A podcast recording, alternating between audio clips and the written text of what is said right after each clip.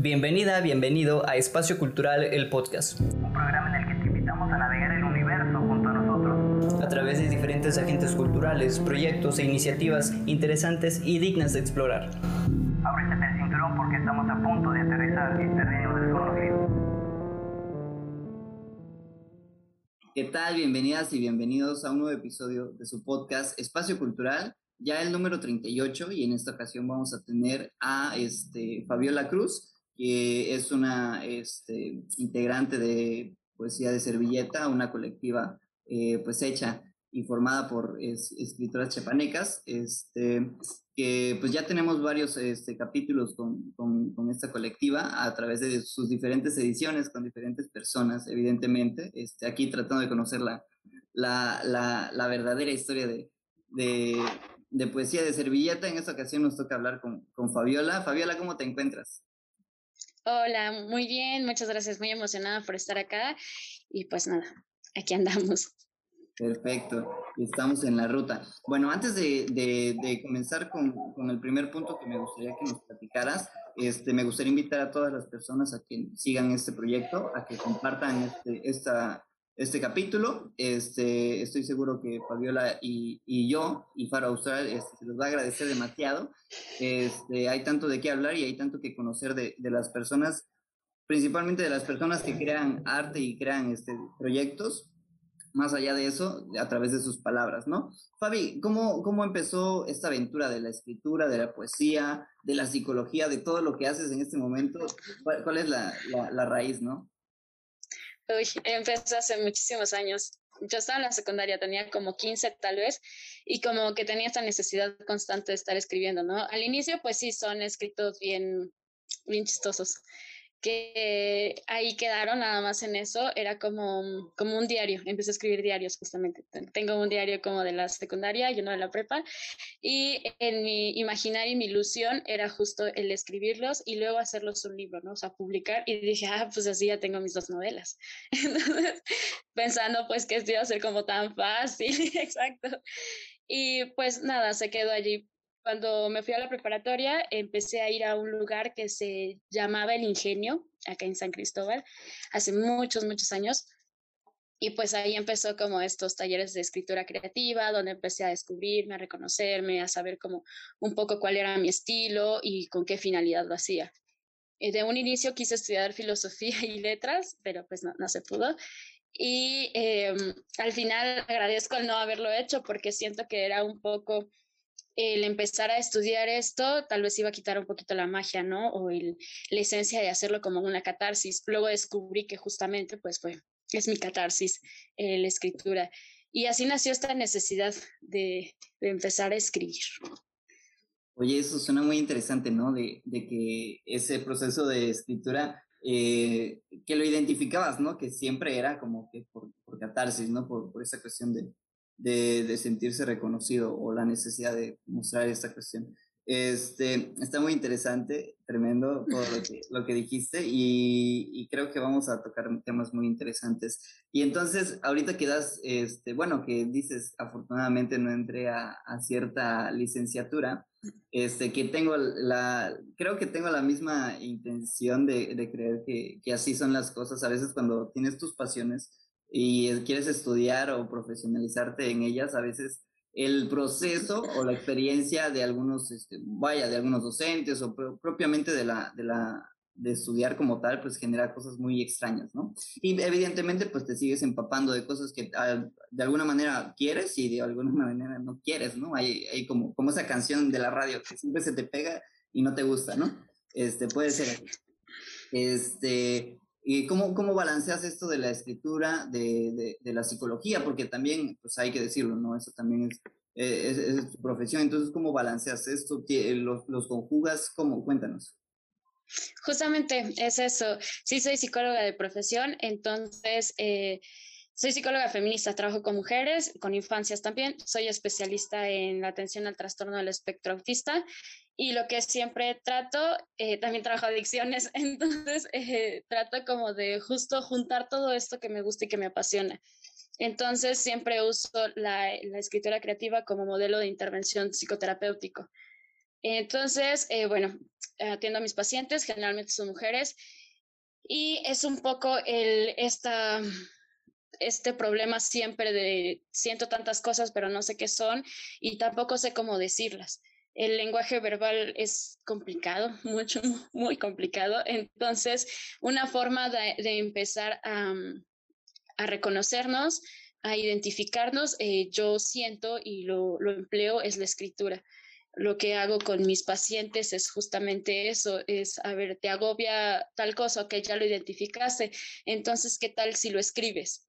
Y a veces el solo hecho de escribirlo y no lo leas en este momento, escríbelo, guárdalo y léelo después de un día, de dos días, no lo sé, cuando tu sentir ya sea otro y te encuentres en otro panorama y otra perspectiva. Eso hace que entonces yo pueda tener un poquito de capacidad de análisis, de decir, ok, me sentía de esta forma por este asunto, ¿no? No tanto por lo que yo pensaba que es algo superficial, que está nada más como que medio que lo veo, pero no lo puedo tocar y entonces, a lo mejor, si yo lo plasmo en una hoja, yo puedo ver estas palabras y estos sentires que más emanan. Y por ahí ya puedo empezar el trabajo psicoterapéutico. Entonces, casi siempre eso hago. También trabajo en una clínica de rehabilitación de adicciones y un poco es esto, el, pues vaya, ese tema es complicado, todas las emociones y todas las vivencias que implica lo son. Lo que hago en, estos, en esta clínica es dar sesiones grupales de momento llevo como papelitos, nada más con palabras, llevo material y a ver, vamos a armar algo ahorita. Y entonces son estos talleres de escritura creativa y que se identifican muchísimo. También es un poco el no identificarme en otra cosa que tal vez mis emociones no las canalizo de mejor manera. A lo mejor con la escritura puedo, pues eso, reconocerme, ¿no? Ok, tremendamente interesante porque eh, vaya, ese, ese ejercicio, todo eso que tú haces, mmm, vaya, te arroja no solamente diferentes respuestas por las personas con las que trabajas, sino también por los contextos y, y vaya, principalmente por los temas en los que, o los contextos en los que tú estás, ¿no? Que es esta cuestión de, de mujeres y niños y este, o infancias y este, esa cuestión de, de las adicciones, ¿no? Que me parece un tema súper interesante.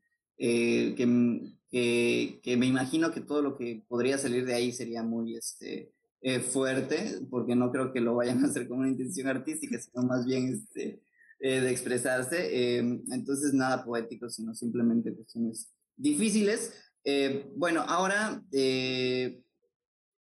eso, ¿no? O sea, así como en, en, los talleres, en el trabajo que tú haces, hay muchas vertientes de donde vaya, puedes ayudar con la escritura. Eh, ahora tú, en, lo personal, tú la escritura, ¿hacia dónde las diriges? ¿Cuáles podrías decir que son tus, vertientes principalmente o los temas que sueles recurrir o los que te gustan tratar en, tu escritura, ¿no? En tu proceso.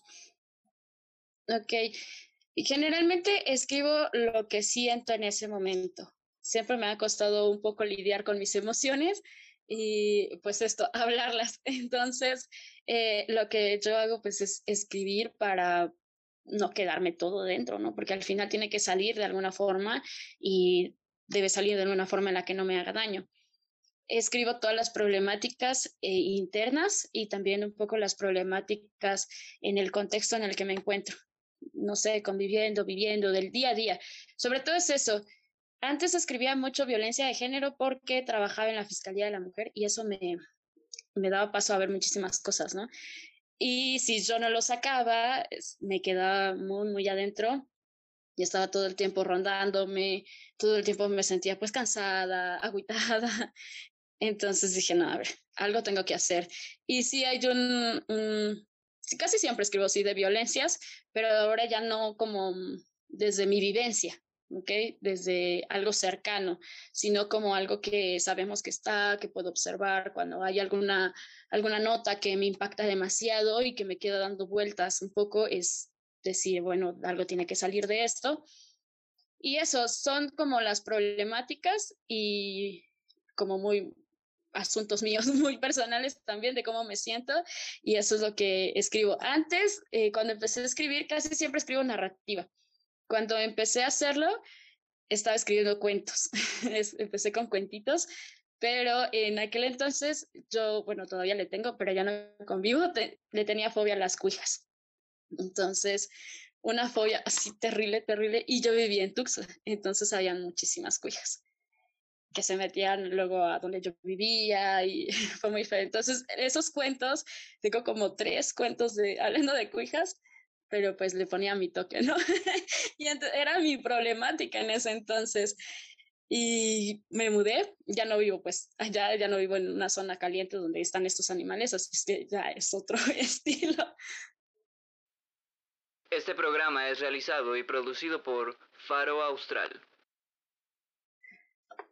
Ya, ya serán otros animales los que este, te molestan o te causan este, cierta repulsión. Eh, interesante, ¿no? Este, todo esto que comentas. Eh, me gustaría hacer una, una, pequeña una, una, pequeña pauta por ahí de todo esto que, que, que, mencionas que escribes. ¿Cómo dices, esto sí se va para, para afuera, para, para el público, para que alguien más lo pueda leer, esto no? ¿Cómo, cómo es que llegas a eso?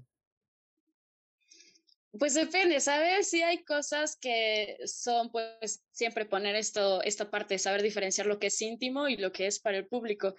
Luego hay vivencias eh, muy personales que las escribo y digo, no, esto no puede irse, o sea, esto no lo puede leer alguien más porque esto es mío. Es muy mío, me pertenece y se queda aquí.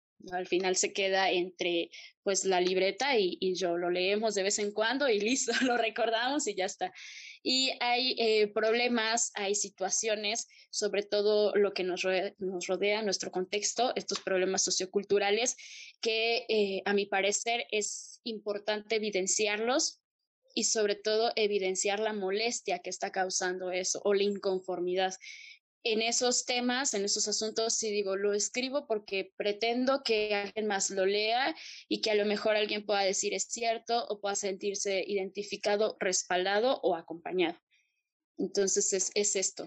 Ok, interesante. Este, es muy bueno eso que, comentas, eh, porque precisamente pues eso, eso es lo que pasa, ¿no? Este, que creo que sí hay muchas cosas que, por ejemplo, eh, que principalmente por, por el proceso catártico, pues lo terminamos poniendo así como, como, como se siente, ¿no? Este, y hay cosas que sí, evidentemente podríamos decir, por más que esté genial esta historia, por más que estén este, tremendas estas palabras, no las puedo sacar, ¿no? O sea, no porque hay, muchos, hay muchas cosas que no puedo volver ficción ahí porque realmente me representa o me siento muy este, identificado con esto, pero no te lo puedo mostrar. o bueno, no a cualquier persona, ¿verdad? Este, y bueno, dentro de todo esto que nos cuentas, la escritura, este, hacer los talleres, por ejemplo, también con, y las participaciones con, con, con poesía de servilleta, este trabajo este, principal que hablábamos de, de, la psicología y la, y la escritura, este, ¿cómo, cómo, ¿cómo te balanceas? O sea, ¿cómo dices, eh, no, no hay como un momento en el que dices basta de esto o bueno, en este lugar me resguardo mientras no tengo, por ejemplo, inspiración? ¿Cómo, cómo, cómo juegas con esto? Ok, últimamente ese, ese tema me ha costado trabajo, trabajarlo, vaya, porque, eh, eh, bueno, dentro de las mil cosas que, que hacemos como adultos independientes, cuesta mucho balancear lo que es tu, tu pasión, lo que te hace sentir bien y separarlo de todo esto que es una obligación. Entonces, el yo mantenerme ocupada con, con los trabajos que tengo, de pronto eh, lo quiero separar todo, ¿no? Pues justo quiero tener un espacio y decir, ok, hoy me siento y escribo. Tristemente nunca ha funcionado así, nunca ha funcionado de me doy un espacio y me siento y esta disciplina de escritura yo no la tengo. No he podido y veo como algunas compañeras escritoras pues también de, de, la colectiva, de pronto se habla de un tema y es de, podemos escribir, Justo me pasó, te voy a contar una anécdota. Eh, nos invitaron a un evento del Museo del Café, algo así estuvo, a algunas chicas de la colectiva. Éramos cuatro. Entonces eh, dije, súper bien, es de Coneculta, vamos a hablar de esto. El asunto es que teníamos que escribir de tres a cuatro textos que trataran del café.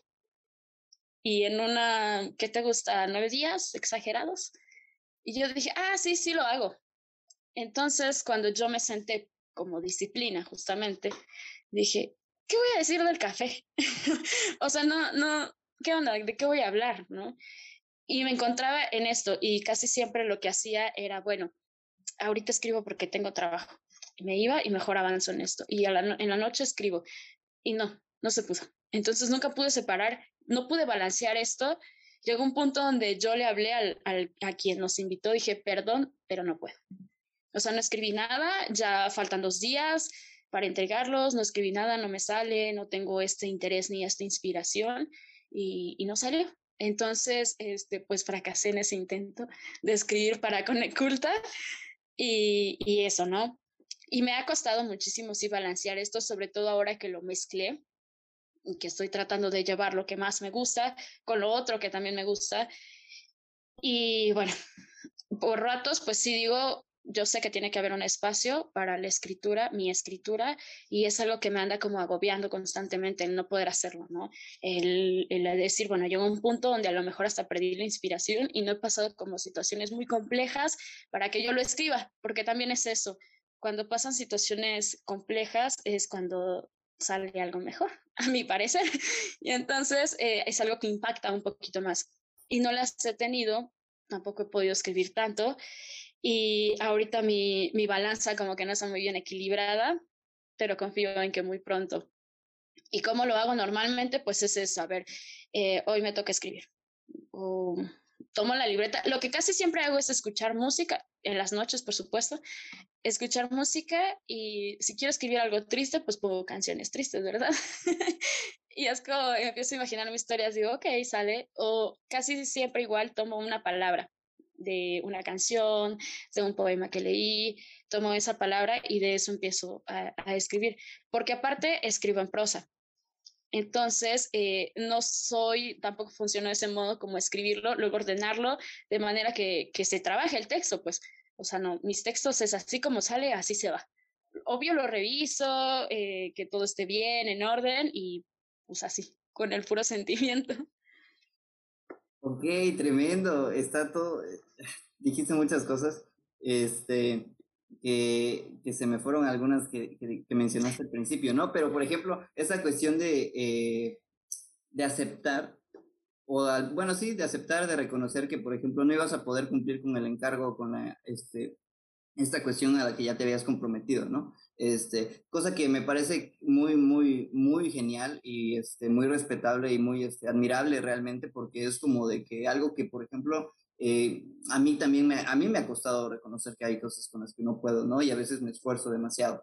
Este, este proyecto también es un poquito este, reflejo de ello con el tiempo, este, porque pues tengo que grabar un episodio cada semana y cada semana tengo que estar ahí, ¿no? Y, y si fallo, por ejemplo, aunque me escuchen 10 personas, las 3 personas que me están escuchando, es el esfuerzo que yo estoy haciendo, ¿no? Es este, mi apuesta. Y entonces, este, pues eso es lo que nos duele siempre, ¿no? Al, creador, a la creadora, la apuesta, ¿no? La, apuesta que estamos haciendo y cómo no vamos a poder. Y reconocer que en ese momento tal vez no puedes con eso, pero no quiere decir que arruina todo tu trabajo. Simplemente es una, es una cuestión este, que va a volver a suceder en algún momento, ¿no? O sea, simplemente en ese momento, ¿no? O sea, entonces vienen cosas mejores, podrán venir cosas diferentes y siempre este, hay que estar, bueno, pues abierto, ¿no? Y aceptando las, las, las cosas que, que, uno tiene que aceptar, ¿no?